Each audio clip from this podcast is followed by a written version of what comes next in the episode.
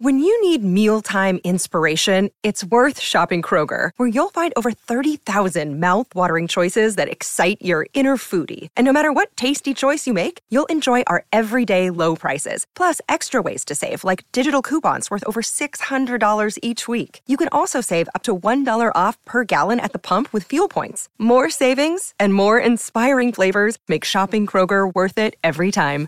Kroger, fresh for everyone. Fuel restrictions apply. The NBA playoffs are here, and we all know playoff mode is a thing. Listen to the evidence. Playoff crowds are going wild. Playoff players are lighting up the court. Even your speakers are in playoff mode. Okay, we'll take it down a notch, but just a notch, because this is the turn it up to 11 NBA playoffs. Playoff mode is clearly a thing. The NBA playoffs presented by Google Pixel continue on ABC, ESPN, TNT, and NBA TV. What most people think.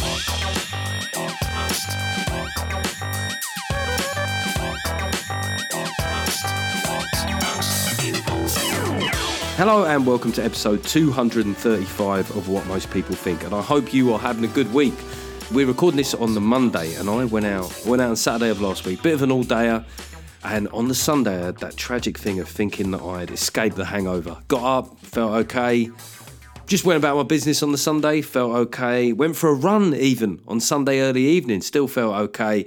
And then about 7 pm, just when you think it's safe to go back in the water or do a reference from the 70s. I felt like absolute shit. And it was just it was just a slap in the face. I deserved that. I really did deserve that. But anyway, it was a good fun event too, a bit of daytime clubbing, you can't beat it. Also, thanks for everybody that came to the tour events last week. I was did the tour show in Aldershot for the first time. We had the best part of 500 people there, and that was awesome. And then I did Tring on the Friday, and I had a well, I had a very traumatic moment on the way to Tring, and I shared on social media. And thanks for all the uh, sympathy, but. I went through a McDonald's drive-through and I ordered a Big Mac meal, and yeah, I got uh, two miles up the road opened it up and it was a McChicken sandwich. And you know, you just you know, you're just trying to catch a break in life. I was just like, things ain't going my way, man. I'm just getting this feeling like 2024 is not going to be my year. A McChicken sandwich meal. I'm not on a diet. That's the only other reason you'd have a chicken McSandwich meal. And also, I've got to say this about the shrinkflation that is going on in food is fucking off the scale. I had a sausage and egg McMuffin the other day because the diet is going really well this year, let me tell you. I had a sausage and egg McMuffin, and I swear to God, I could hold it between my finger and my thumb. You know, you used to hold it in your hand. You can hold it between your finger and your thumbnail. It's like a fucking vol au. Anyway, on to today's guest, Andy Zaltzman. Andy Zaltzman is on the show. So, obviously, you know Andy well from the comedy circuit over the years. He is the uh, the host of News Quiz, a, a, brilliant host he is. And as I wanted to pick his brain about, you know, what's going on in politics, the recent furore over the News Quiz when a couple of Tories said that they felt it was showing uh, impartiality, but also want to talk to him about, you know, what happens to comedy, you know, as Labour get closer to power. Also cricket. So there's a bit of cricket chat here. I tried to discipline myself, but, you know, here's a man, Andy Zaltzman, he's got his dream job as a comedian, and then he also gets to be the stats guy for Test Match Special. Very few people get to do two dream jobs in a lifetime. And of course, he's got the brilliant Bugle podcast, which you can check out. I think they're doing some live events. Give Andy a follow, and uh, that conversation will be coming up. New Patreon. So just remember that if you are a patron, go to patreon.com whatever, just you know, Google Patreon, right? And um, you get it early, ad free, and with bonus content. So, for example, today, I think it's like an eight minute extra section, which is uh, Andy answering questions from uh, my Patreon community. And there's some good info in there. There's some good, because the thing is, once I tell them it's Patreon only, they're a bit more candid, right? Let's put it that way. Uh, but we also do for, and definitely at the top of the show, we welcome new VIP Patreons. And we've got Mark Colquhoun. Mark Col, no, is that one of those Scottish ones. Is that Mark Mark Colquhoun? Mark Collocan. Collocan. Mark Collocan. I mean, this name could be. I don't know how to pronounce this. It's very hard to take the piss out of a name you can't even pronounce. Mark Collocan. Mark Collocan. It sounds like a person that just realizes they're drunk as they're saying your surname. Mark Collocan. You know, you know that kind of drunk you get where you're like your brain is actually quite focused. You know that weird drunk, but your body drunk, but not brain drunk. So you don't know until you go to speak. This often happens when um, when you're doing a gig and you'll speak to a punter down the front, and and because it's a tour show, they might not have spoken themselves for the best part of thirty minutes, and then they open their mouths and you can just see that they are fucking confused at what comes out. And the good thing is, if it's a bloke, they'll think, okay, maybe I shouldn't be speaking right now. Uh, and I have to say, this is a gender stereotype, but if it's a lady, it doesn't stop them. No, they'll just go, no, I will go posher. I know, comedian man. They, it's incredible. You have to respect it with a, a drunk female punter. They just think, basically, if you go toe to toe with them, they don't give a fuck if there's 500 other people there laughing at them. It is a battle between you and them, and they're never going to lose. So, it, and now it sounds like I'm being sexist, but you ask any female comedian who is the hardest to handle as a heckler when drunk, and I guarantee it is female audience members. Uh, David Domain is our super patron, and he listens to the show and gives feedback on issues arriving out of the previous episodes. So obviously, we had Felicity Ward last week, which was like, oh my God, that's two weeks on the spin wheel of discussed cricket. I promise the next one won't be about cricket. But we had Felicity Ward on, and I was also talking about the size of the British military. So, David Domain says, according to the House of Commons Library, in April 2023, the total size of the full time UK armed forces, trained and untrained, was just under 152,400. Over half of these personnel were within the Army, with the remainder equally split between the Royal Navy and Royal Marines and Air Force. I mean, does anyone else feel like they're teeing us up for something here? We're seeing these articles about, oh, we're not quite ready. There's not quite, we're not quite big enough to fight an Are they, are they trying to get us ready for? I mean, like, I know it seems like a joke and everyone's had good fun talking about how you would conscript the modern British society, but it, they do keep coming back to this story here. We will be an absolute walkover if it comes to a land war. The only way you can motivate the modern British public into giving a shit would be to make it about not what it's about. So if they said, "Oh, Russia going to come over here and they're going to take over," and people are, like, "Oh, I don't want to die for the," but if you said Russia want to take your broadband, then immediately Gen Z, millennial, like, right, where, where do I fucking sign up? And what about if it was like um, my generation? If they said uh, the Russians want to take your fancy mattresses, because we've had some fancy mattresses of late, we go, those fucking, I have never slept this well. No one takes my fancy mattress. Or you could say the Russians are coming to take the electric cars of people that have just bought them because, my God, those people want to talk about the fact that they bought electric cars. don't they? That's what I would say. Yeah, don't make it about ideological. Don't make it about patriotism. There's not. It won't get enough people signed up. Just say, look, they're coming for your broadband, your mattresses, and your new electric car. You won't shut up about. What most people think.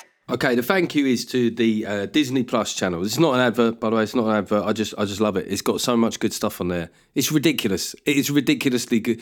They could charge more. Don't tell them, but they could charge more. So, I'm currently my son. We're watching the Marvel Infinity Saga. So it's Iron Man for all those films, and there is that moment where you go, you know, in these films where you think, oh, broadly it's just punchy, punchy laser stuff. They're not like serious injuries, but every once in a while, like, like someone. gets killed in a brutal way, and you kind of go halfway through the film now, and you it's, it's so bad, isn't it? Because like we, you know, when you have a kid, you go, I'm going to be so strict on stuff like that. My mum let me watch stuff that used to give me nightmares, but then now I see something like that in a film, and I say, son, are you all right? He's like, yeah. I'm like, that bit there, are you traumatized? He's like, no, because he just wants to watch violence. He doesn't fucking know whether he's traumatized or not. I guess it'll all come out in the counselling. Okay, and the fuck you is to, well, the coverage of Nicola Sturgeon's testimony at the COVID inquiry, right? So she gave her testimony last week, and a lot of it focused on whether or not she, the, the Scottish government had politicised their reaction to COVID.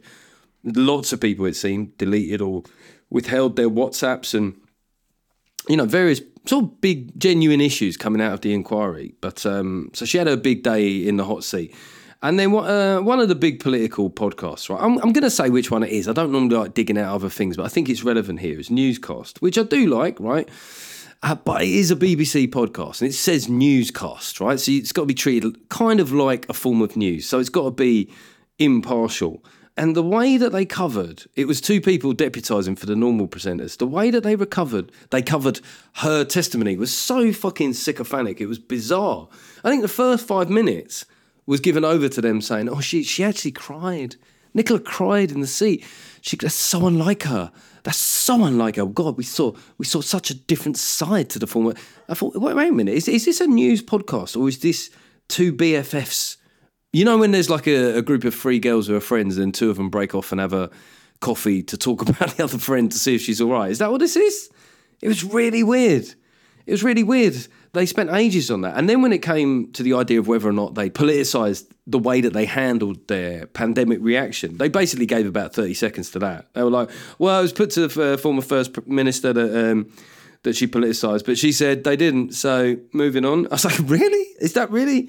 Because we all saw it, man. Like we all saw it playing out in real time. I mean, right from the, I mean, there were bits of evidence that suggested that they consciously did that, but also did you remember like the facile differences in Scottish policy compared to UK government that just so clearly seemed to be there because she wanted to basically reinforce this idea that she'd suddenly become the Queen slash fucking Emperor slash President of Scotland. So you know, if, if the UK government had the rule of six, she had the rule of eight. Do you know what I mean?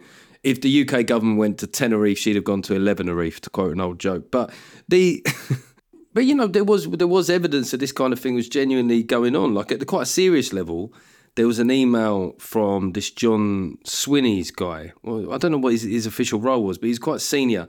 And he basically, well, they didn't want to impose a travel ban on Spain because they felt that if they did, it might harm Scotland's efforts to join the EU. Right? It's pretty stark. Now, whether or not that became official policy with that, whether or not that was what everyone thought. It was the kind of thing that, you know, if it had been put in front of Boris Johnson or Rishi Sunak or Matt Hancock, we'd be saying, well, this looks fucking dodgy. But, um, you know, it's put in front of Nicola. She has a little cry, and we're, we're all left going, oh, it's just, it's just so unlike her. Is she okay? Is she okay? I mean, fair, fair play to Sturgeon, man. She's fucking good at what she does. She could be confronted on the deleted WhatsApps, the politicisation of uh, the COVID response of Scotland, and, and, you get political journalists going, mm, "You okay, home? But are you okay?" All right, let's get into the chat with the brilliant Andy Zaltzman.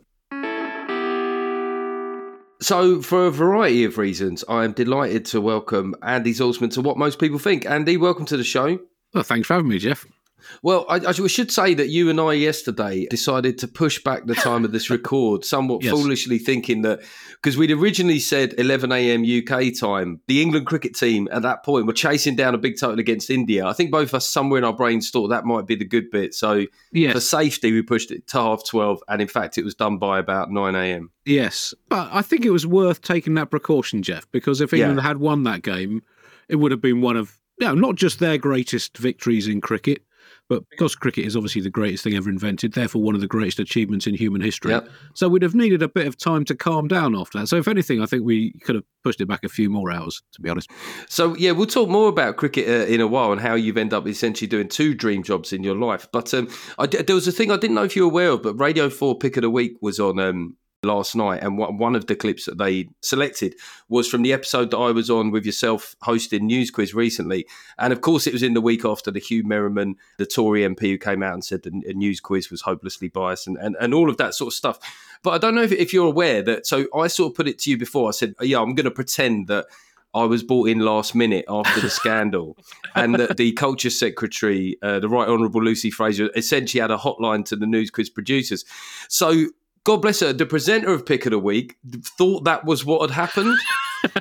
so not only did she think that was what happened, she said, uh, and then right wing journalist Geoff Norcott was brought in at the last minute, and the two regular comedians had been jettisoned. So I just think for the integrity of the program, can you confirm that that wasn't what happened? That wasn't what happened. But I think it's a better story if that is what happened, Geoff. So I think you should yeah. you should spread that. I mean, it, it, it's good for your profile. Yep. It's good for the BBC in a way to, to you know to show that they will go out of their way to sack comedians just to get you on. But no, that isn't that isn't what happened. You know, I tried to preempt it that week because the moment I saw that scandal happening, scandal or, or sort of a shitstorm occurring, is I thought immediately people will think that I've been drafted in at the behest of the government, and people say, "Well, this is how fascism begins," that sort of thing. so I tried to preempt it, and then I made a joke about it on the show, and it turns out some people thought that that was what had happened. Well, I mean, we saw that with the, with the Huw Merriman interview. That he did seem to think that the news was a, some sort of factual documentary program. So uh, that's, I guess, the way people interpret comedy these days. But I guess that's. I mean, also, you know, whenever you're on the show, you're always very critical of the conservative government, and and this is true. I think a lot of, uh, across, yeah, what you might call conservative media or or right wing. I don't really like the terms left and right wing, but I mean, the, the Telegraph has been hugely critical of government a lot in recent years. So I don't know quite how you achieve this sort of mythical goal of perfect balance in a comedy show. Bearing in mind that the government is being criticised from, um, as we've made the point in that show, not just what you might consider conservative media, but also from their own MPs a lot of the time. Yeah, so yeah. yeah, but that, I guess that's the the nature of politics. But uh, no, I always, I always think you're uh, for a start when whenever you're on the news quiz, you're very funny, which is obviously the most important thing. But I think you're uh, scrupulously fair and uh, as well. So Well, that's the thing is you sort of got to go where the fish are biting comedically, otherwise it will look odd to or sound odd to anybody listening. And the truth is, is that for a while now, the Tories have been writing a lot of the best setups, and, and Labour haven't really been doing jokes, if you know what I mean. yeah, yeah, So the Tories, they're throwing up sort of half volleys quite regularly, and ob- ob- obviously that could change. But the odd thing for me is that, as you'll be aware, is that you know I've done the show a while. Every time I do that, people go back to thinking it's the first time I've done that. I go, well, the government must be in trouble if Norcott's giving them some shit. Meanwhile, on this podcast, like regular listeners are, are contacting me, going, "Have you switched? Have you switched? Have you flipped Norcott? Have you switched?" and maybe that's there's something about modern politics in that. The sort of party alignments have have shifted somewhat. A lot of what the Conservatives have done has not really lived up to their label of conserving things, or even you know the political definition of conservatism. So, yeah, I think there's obviously there's disagreement across sort of left and right of politics, but also within the left and within the right as well. And I guess that you know it's natural that should come out in uh, political comedy. Yeah, I mean, I suppose the thing is, is, is being a conservative voter that's really fed up with how they've performed is probably the default position. That's why the polls have changed. So it's the most common position. And, and I was sort of thinking it's, it's interesting when you look at the Tories' record as well. If people like, for me, the most right wing part of me is economically, right? So if you look at what the Tories have done, they could actually write a brilliant claim to a left wing manifesto in that they've raised corporation tax, they've sort of pretty much abolished uh, uh, dividend payments, they've uh, made it harder to make an income from renting second homes, they literally put money in people's accounts. There's another world where the Tories could go to the polls and say, "Look how unbelievably left wing we've been." that has left them in a very difficult position politically because and yeah, as we talk about the Telegraph, sort of picks up on these things a, a lot from their political perspective, which I think is more extreme than it used to be. My parents always got the Telegraph when I was a kid growing up in Tunbridge Wells, which was about as Tory an upbringing as, Yeah. as you, you could possibly have. But I think it, seems to be yeah, more, as most media outlets are, the sort of political standpoints seem more extreme, less balanced within newspapers or TV channels. So the Conservatives have a hard job selling to their own voters, let alone trying to convert people to their cause. And I guess you know you see it quite often don't you, when- when a government's been in for a long time, that their core support just slightly fades away. And I, mean, I guess at the phase that the Conservatives find them at is generally difficult, and I think the way that they've conducted things has made mm-hmm. things infinitely more difficult for themselves as well. Well, yeah, I mean, I think in that in that record, I did say, you know, they're talking about stop criticising the government, and I said, well, you first. I mean, like that's the problem is they just sort of need to go like a week or two. I mean, you know, like like baby steps to recovery. If you just say, right, let's set ourselves a little goal of a week where none of us say anything that could be essentially appear on a campaign leaflet by the opposition. Yeah, but that seems absolutely outside their skill set at the moment. Yeah, I mean, party infighting seems to be I mean, just something that is one of the defining features of British politics. Now, whether that's because because with our first past the post system, the two main parties, Labour and Conservatives, are sort of strange coalitions of quite differing Hmm. views. I mean, that's I guess one of the things that gives us stuff to talk about is not just the fact that it's one party against the other, but Hmm. it's the parties squabbling feverishly amongst themselves, and we've seen that, you know, particularly in the last few years of um, of conservative government and the, the turnover of prime ministers that they've had. Basically, Yeah, there's always that phrase that people use with the Tories, psychodrama. And I Yes. don't know if people know what that really means. I just, you know, like in politics, sometimes there becomes the groovy word to use. yes, And you think, like, what percentage of people actually know the difference between just a drama? Because I sometimes think, is this, this just, it's like the difference between lying and gaslighting. You go, I I think a lot of what's called gaslighting is just straight up bullshit. I suppose the other thing that um, I think Alasdair Beckett-King, when he was on the other week as well, made a, a really good point of saying that that Labour essentially aren't playing fair in inverted commas because they're just not saying any left wing stuff. Yes, yeah. that really makes it, it hard. It, maybe that's one of the reasons that Tories have ended up fighting each other so much is because they're sort of there's it's not even a moving target. It, it's a target that hasn't even launched into the air yet for them to shoot at. Uh, yes, and I guess you know that's the nature of opposition politics, particularly in the run up to an election where you know they don't want to reveal their hand, reveal too many policies to be criticised in advance or to lessen the you know impact of any um, anything they launch ahead of the election, but that's just the nature of, of politics. And as always, you know, and you go back to that that point you made about you know, balance on a show like the News Quiz or BBC, you know, actually anything to do with the BBC, comedy will always address those who are in power. So, mm. you know, I, I mean, it's, it's, quite hard to remember because it's got a long time ago now, but I'm sure there was a lot of sort of anti-Blair stuff, particularly in the, the later years of of Blair. It was, it was very much focused on on the person, though, the personality, in, in a similar way that I think with with Cameron, the early years of the coalition, it was more about Cameron and Osborne and austerity. Again, the Tories party hadn't been fully retoxified yet, so so it, it, kind of focused on on those things. But I suppose one of the things I wonder is, is as you know, in broadcasting, once election campaigns start, the Ofcom scrutiny on balance becomes even more sort of uh, vociferous or, or focused is that what will happen? Will it? This is what I'm trying to work out. Will it get even worse for the Tories because even more of what's happened over the last 14 years will get discussed, or will these kind of paradoxes or inconsistencies in Starmer's Labour Party? Will it be that for the first time a lot of the public will start to really see them? Yeah, that's quite hard to to predict. Really, I mean, it slightly depends what Labour comes out with. I think they will not come out with anything too radical mm. or ambitious partly because of, I guess, the risk factor that that brings, but also just the the reality of what they'll be able to do with the economics that a, a new government tends to inherit. Yeah, so it's, it's, quite it's quite hard to sort of predict at this point. And comedically, you know, assuming Labour does win, it'll be it'll be interesting to see how some political comedy in this country treats a new government because inevitably you need to, a bit of evidence to do sort of satirical comedy. And obviously, that will take a little bit of time to see what a government is doing. It'll be quite an interesting challenge, I think, and it'll be quite interesting to see how people people go about it if that result does happen, which looks like a very small if.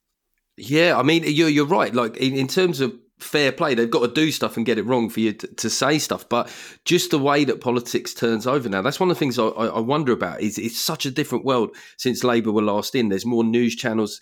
That, I mean, just like the strike rate of every single day, you've got ministers out on a million channels. One of them's going to say something stupid. It's not like it was before. you know, the last time Labour were in, there was no real WhatsApp. Do you know what I mean? There wasn't ministers yeah. popping up on Talk TV and GB News and or saying something a bit rancid on a, on a podcast. So that's what I wonder is if that that old fashioned thing of smooth government is even possible in the modern age. So it might not be big policy stuff like you say, but it will be cock ups. Yes, that, that's interesting. I mean, I've been thinking about this quite a bit. Whether the nature of modern media and the way that news is consumed and, and shared and the way that discourse happens whether it's made sort of political success basically impossible because whatever anyone does, there'll be you know a significant proportion of people sort of publicly shouting it down in a way that before there was this mass media, mm. you know, people might have been shouting that in their own homes, but there wouldn't be these sort of online movements or uh, various different echo chambers. It's quite hard to imagine it's quite a sort of cynical media landscape, and I include the public in that, in the sense of media, in terms of mm. you know, sort of sharing and discussing news. So whether anyone can actually succeed beyond their own supporters, I think it's become harder. What most people think. This episode is brought to you by State Farm. You might say all kinds of stuff when things go wrong, but these are the words you really need to remember. Like a good neighbor, State Farm is there. They've got options to fit your unique insurance needs, meaning you can talk to your agent to choose the coverage you need, have coverage options to protect the things you value most. File a claim right on the State Farm mobile app and even reach a real person when you need to talk to someone. Like a good neighbor, State Farm is there. The NBA playoffs are here, and we all know playoff mode is a thing. Listen to the evidence. Playoff crowds are going wild. Playoff players are lighting up the court. Even your speakers are in playoff mode. Okay, we'll take it down a notch, but just a notch, because this is the turn it up to 11 NBA playoffs. Playoff mode is clearly a thing. The NBA playoffs presented by Google Pixel continue on ABC, ESPN, TNT, and NBA TV. What do you think of, of, of comedy in the Sunak and Starmer age? SAS, as I like to call it, like Shearer and Sutton, but but not good, less exciting. Because I sort of found that under Corbyn and, and and Boris, I didn't like it really. Actually, I think some ideas were easy to attack, but from a personality point of view, people had invested so much on either side with those two people. You tended to whoever you were making a joke about, you invariably alienated the other side of the room. But whereas Sunak is there's something quite funny about these two guys being quite technocratic, quite similar, quite slick, and desperately trying to make out like they're wildly different human beings. yeah, that is interesting? And, and you know, we had those sort of years in the latter part of the last decade with you know, Johnson coming to prominence with, you know, further prominence with with Brexit, Corbyn in charge of Labour, Trump in America. These sort of extreme personalities and that could be quite distracting. I found that a bit with with George W. Bush of early in my comedy career when I was starting to try mm. to do political comedy. That the when you have these dominant personalities, that can be quite distracting from looking at the sort of more important stuff of what's actually what they're actually doing, what policies are being put through. That isn't necessarily quite as easy to get a laugh out of. But if you want to get the sort of the most resonant satirical comedy, then I, you have to stretch a little bit beyond those personalities. So yeah, and I guess with with Sunak and Starmer, you know, the easy jokes are almost on their the sort of lack of personality. But I don't think that's a particularly fruitful comedic route. Uh, again, but then with we talk about the issue with you know attacking Labour satirically at the moment, there isn't quite enough almost policy detail to really get get stuck into, and because it's opposition politics, there aren't things that have been done, which is you know where I guess the meat of satire exists.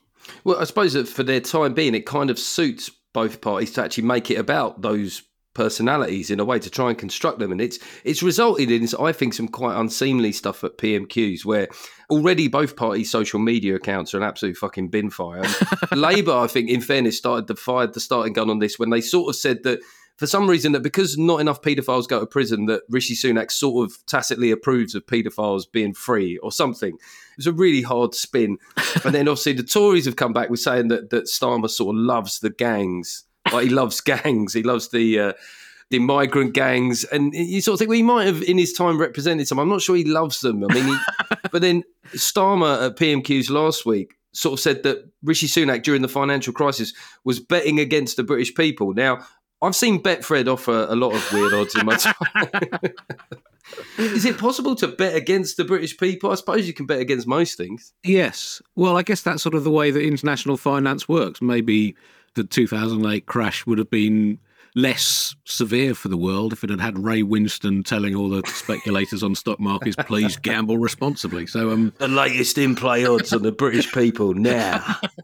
yeah, but that, again, that's almost the way politics works. That you so you try to establish these almost accepted truths, whether it's that Starmer let Jimmy Savile off, whatever, and and again, yeah, it might start from some scintilla of truth, but then the battle for perception becomes all important, and that was that was another thing that was said in in um, the week of that Huw Merriman Lucy Frazer episode. She was talking about BBC bias and it being a, an issue of perception, or what matters is people's perception, which is a, a, very dangerous road to go down. But a lot of politics is about that. It's about creating these mm. impressions of your opponents that then become almost accepted. And that's, I guess, easier to do than to forensically pick apart their uh, policies. But I mean, if you if you think about it on a basic level, what they're sort of saying is, you love nonsense, you love terrorists. Now that is the most fucking populist take that you can go for because if you actually look at um, the polling on what we should bring back the death penalty for is literally nonsense and terror. But it's sort of playground level. Yeah, and that, this is what I was thinking, Andy. Is, is if you know during Corbyn and, and Boris Johnson, is that because they both looked a bit shabby and because they both were a bit sort of chaotic in their own ways, and, and particularly Boris was accused of gutter politics. I sort of wonder if just the fact that these two guys are quite slick and establishment looking. They wear nice suits and they comb their hair.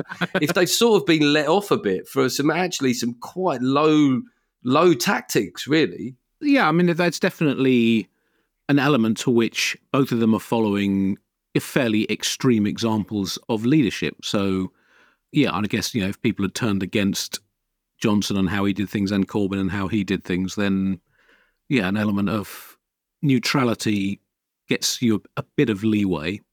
But again, yeah, it'll be interesting to see how that evolves as we get closer to an election and, and as people, I guess, focus more on the more sort of relevant policies and and actions. That's the thing. So I don't know if we'll have a head-to-head leadership debate, but there was something I said on News Quiz the other week about it being like bullying the two biggest nerds into having a fight, and then everyone everyone regretting having done that because of what an unseemly spectacle is that, that that's sort of my fear is that they'll either play it so safe or it'll be it would just be a hard watch actually it'll be a hard watch and then this could be a real low turnout election that's one of my big hunches that whatever the result is like actually i think for both parties just getting people to go out and vote is going to be one of the biggest challenges yeah, again, that's an an interesting aspect of elections that we tend to overlook a bit. And like I mentioned, Blair in 2005, there was massive disillusionment, I think, with politics on all sides, and the turnout was below 60%. I think it was a bit up in uh, mm. in 2010. It tends to be mid 60s. I mean, historically, it was always sort of mid to high 70% would vote in uh, in general elections, and you know, I don't know if we'll ever get back to that. I mean, even the Brexit referendum, where every vote did count, was still um, what was it below seventy five percent? I think. It, I think it was bang on seventy five percent. Yeah. Yeah. How how do you get a more engaged electorate? I don't know. It's I think it is quite difficult, and that's I guess one of the big challenges for Labour is that they don't want to be just a default. They want to get a, an element to which people actively want them to be in power that will give them draw a higher turnout and potentially a bigger margin of victory. And then, you know, if, if it's just a sort of anti-Tory vote, that you know might sustain them through one term, but doesn't give them a lot of a lot of leeway. I think that's a really good point. I mean, yeah, you can the GTTO get the Tories out crew that's the most motivated crew in politics at the moment. But that that is you can only really play that, that, card once. And you know, just one other thing is the moment you started talking about stats and politics, I immediately thought this is what we need more of in politics is is Andy Zaltzman just doing numbers.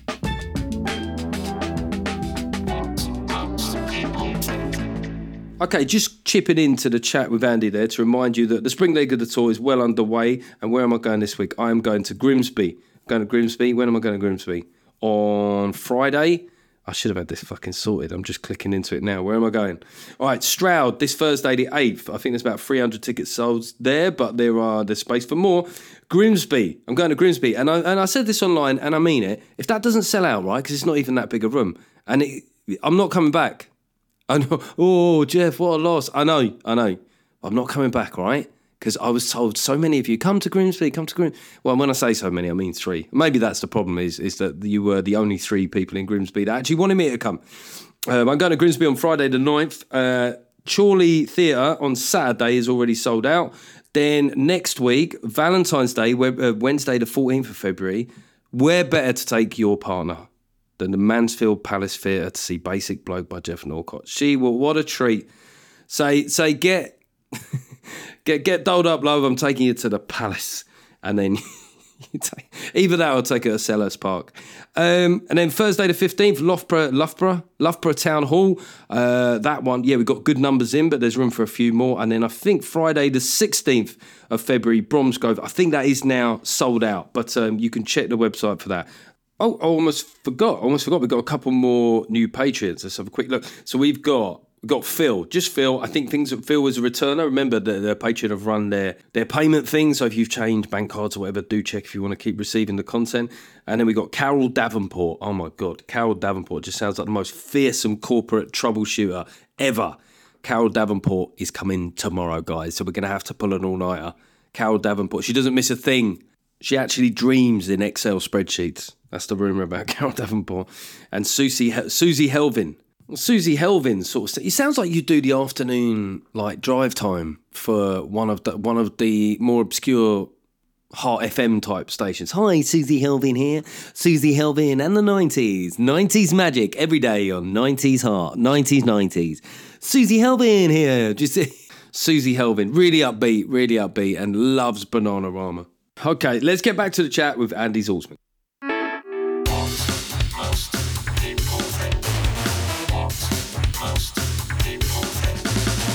It does sort of bring me on to um, the cricket in a way, and, and you, apologies if you if you've told this story elsewhere, but just if you look at for a guy that loves cricket and stats, like so, the best job, the only job in the world that's a dream job, has got to be doing it for Test match special. So, just how did that process even begin, let alone come to fruition? Well, it began to go right back to the beginning, Geoff, in 1981 when England beat Australia in the Ashes. I was six years old my seventh birthday, I think, or maybe it was Christmas that year, my dad gave me a couple of books about that Ashes series, one of which had Bill Frindall scorecards in the back. Now, he was the guy mm. that did the stats on Test Match Special through the 70s and, well, up to about 2009. I think he died uh, quite suddenly and when he was still essentially the, the TMS statistician. And I was just fascinated by, I was quite a mathsy kid and I loved sport, but I was also quite shit at playing sport. Um, I might have slightly understated that when I said quite shit. Anyway, I, I, sort of loved reading about it. And I sort of, you know, would pour over these numbers, and then my wild teenage years involved trawling the second-hand bookshops of Tunbridge Wells trying to find old cricket books. so I was, yeah, really sort of fascinated by the sport and the numbers associated with it.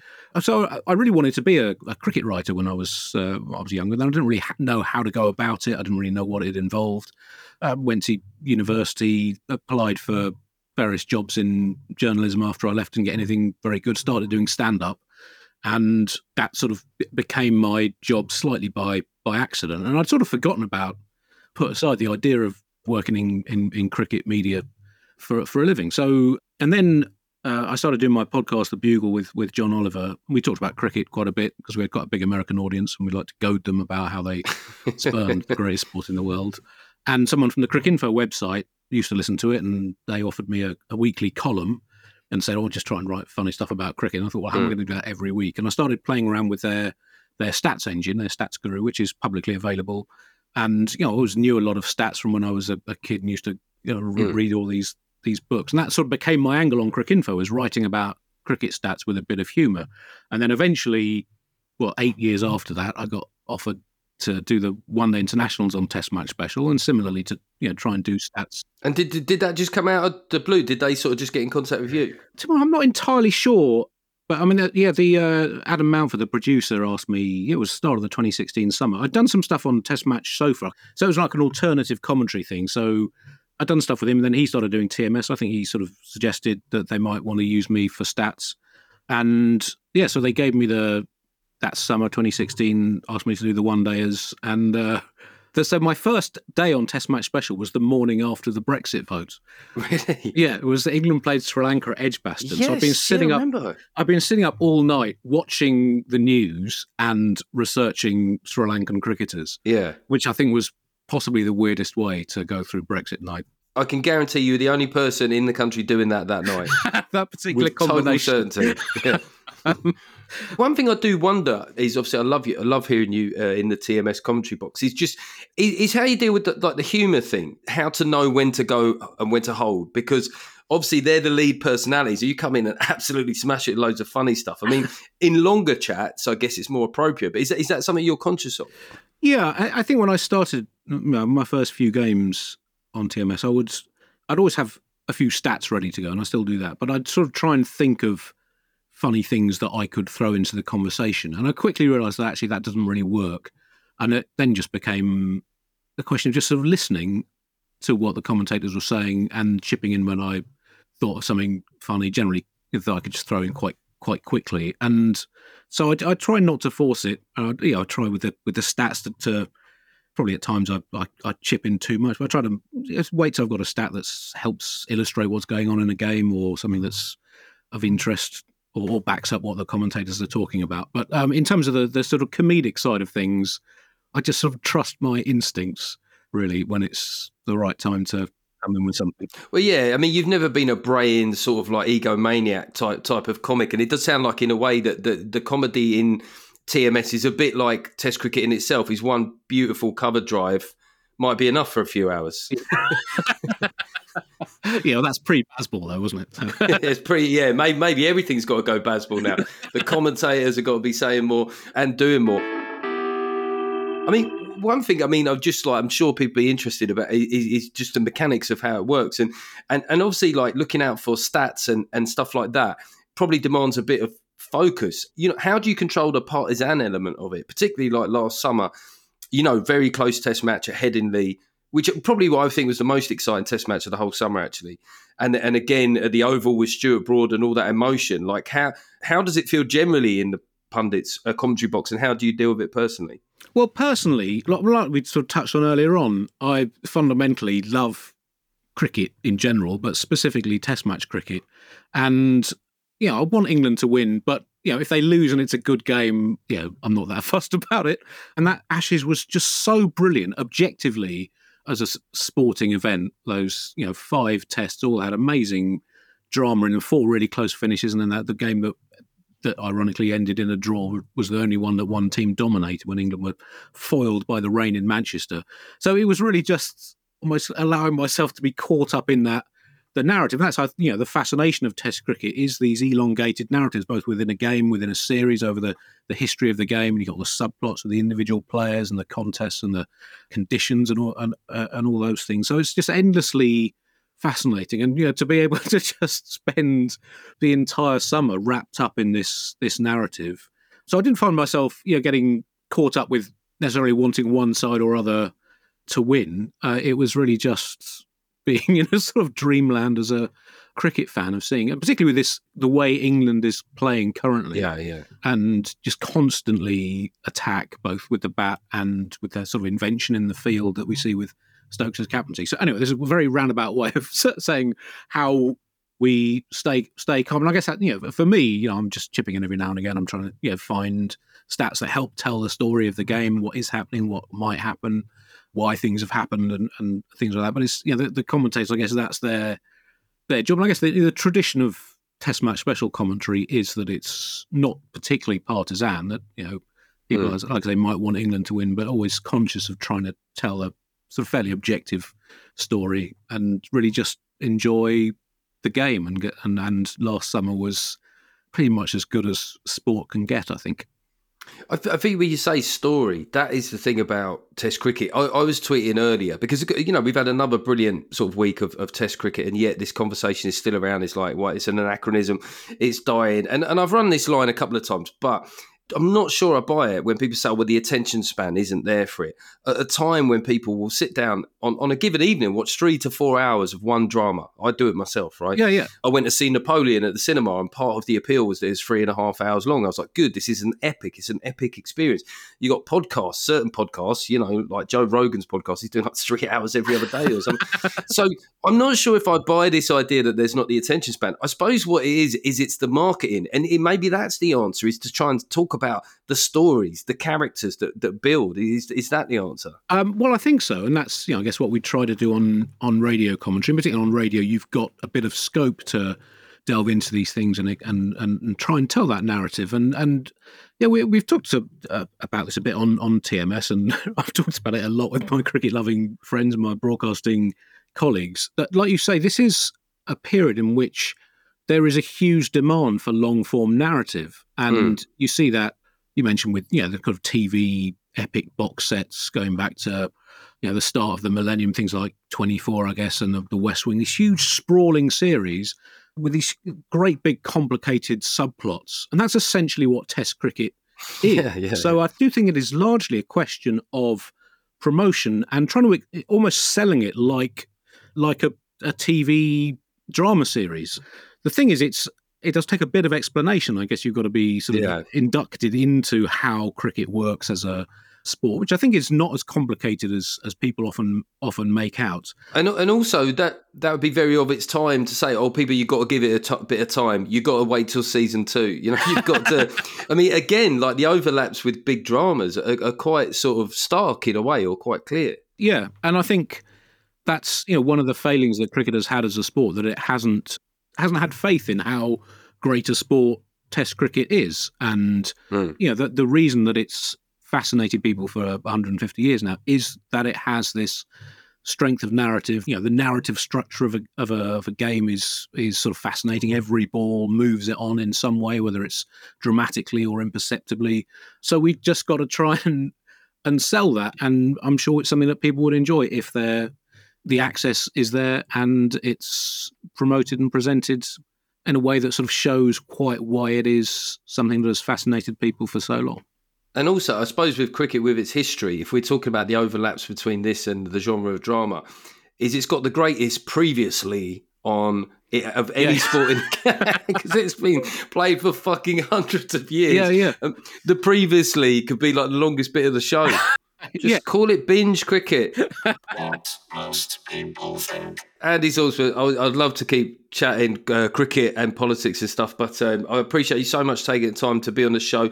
Is there anywhere I should be directing people? What's your situation? Live dates, tour stuff? Where should people go? Well, um, the Bugle podcast is my main thing that I've been doing for nearly well, 16 and a half years. We've got some live shows in March. The details are on the thebuglepodcast.com where you can also get access to all our all our shows. I should have a live tour late in the year, but I don't have dates for that yet. And the News Quiz are about halfway through the first series of the year, so find that on BBC Sounds.